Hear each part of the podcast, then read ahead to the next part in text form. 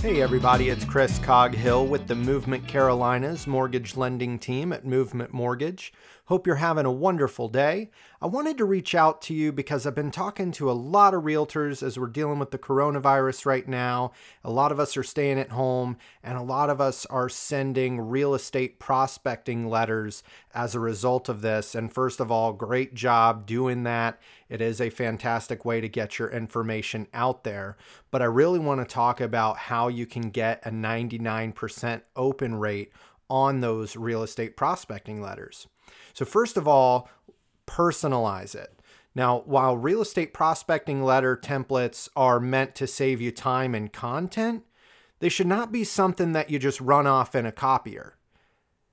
Address your letters to specific individuals, okay, and handwrite the exterior address and use a traditional postage stamp instead of a postage printer, okay? Those three quick things can just immediately result in getting a 99% open rate. Okay. Here's just something to think about. People want to feel they're receiving something special and crafted just for them. Okay. So by hand addressing the exterior of that envelope, your open rate increases from 56% with traditional direct mail to 99.2% according to Letterfriend. Okay. There's nothing less personal than seeing to current resident printed on the front of an envelope.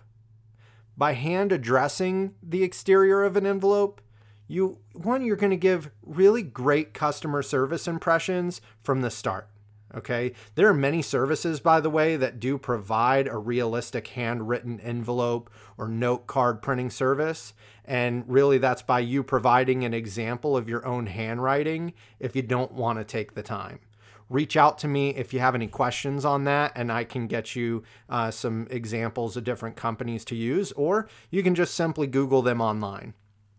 And the last thing I would say here is leave a keepsake. Okay, and I'm not saying put a piece of candy in there, right? But if you can get high open rates, you want to optimize this advantage by also giving them something to keep.